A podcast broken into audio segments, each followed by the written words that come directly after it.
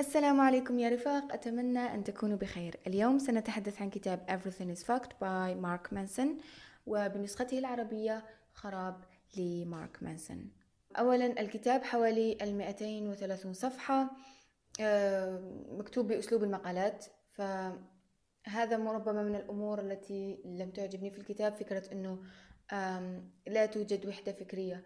مقالة عن نيتشه وبعد ذلك مقالة عن ال artificial intelligence وبعد ذلك مقالة عن um, improvement industry وبعد ذلك ستجدون العديد العديد من الأفكار وأحيانا you get lost.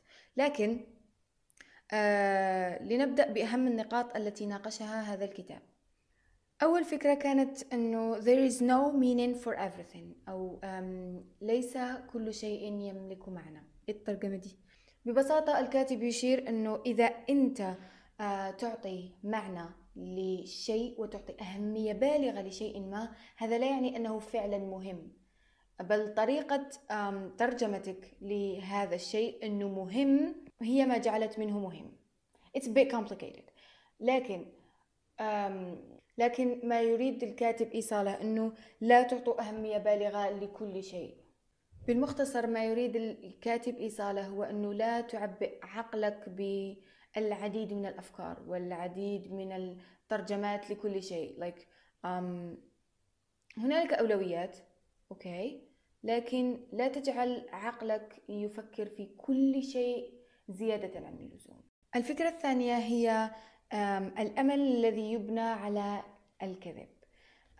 العديد من المحدثين التحفيزيين أو ال self-help coaches أو whatever يخبروننا مثلا آه، إني استيقظت باكرا على الساعة الخامسة صباحا لمدة ستة أشهر ومارست اليوغا أو مارست الرياضة وبعدها أكلت أكلا صحيا وبعدها عملت آه، ساعتين أو ثلاثة وبعدها قرأت كتاب فحياتك ستتغير كليا. Wow.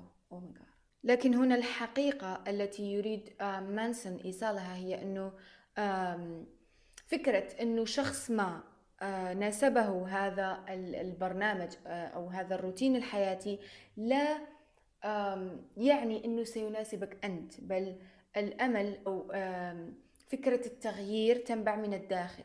ول me quote الأمل شعور يتهيج من إدراكنا لأهميتنا الحقيقية بدون أي كذب. الفكرة الثالثة أعتقد أنه don't try to change yourself. uh, لا تحاول أن تغير نفسك. ببساطة هنا مانسون يخبرك أن لا تتغير. Just don't. Don't try.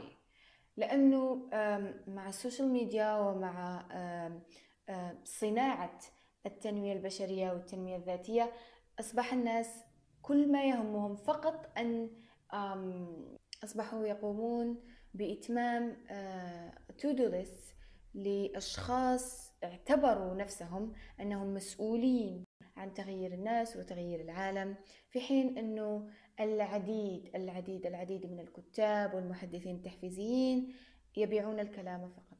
النقطة الرابعة التي عالجها الكتاب هي لا تحاول التخلص من الألم. بالنسبة لمانسون الألم هو جزء من الإنسان وطبيعته الإنسانية. لذلك ما من فائدة أن تحاول التخلص منه.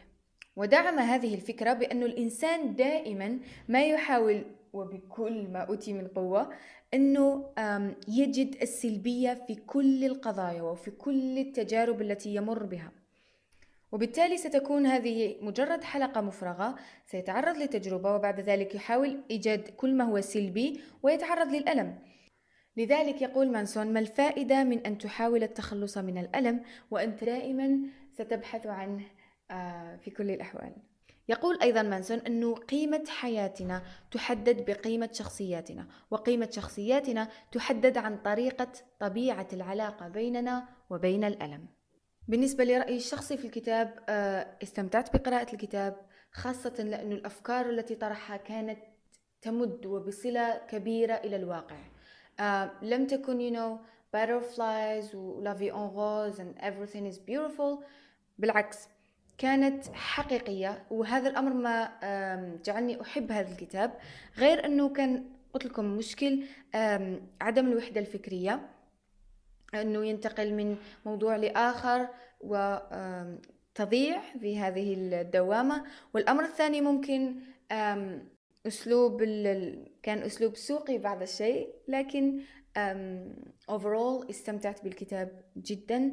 And لأي شخص مهتم بكتب التنمية البشرية أنصح بقراءة هذا الكتاب لأنه مختلف وليس فقط you know, copy paste أفكار التي نراها في كتب التنمية البشرية والتنمية الذاتية آه، مؤخرا.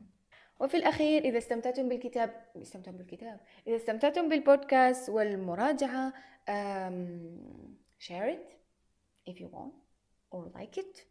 آه بالنسبة للأشخاص الذين قرأوا الكتاب أخبروني آه عن رأيكم. أريد أن أعرف وجهات نظر أخرى.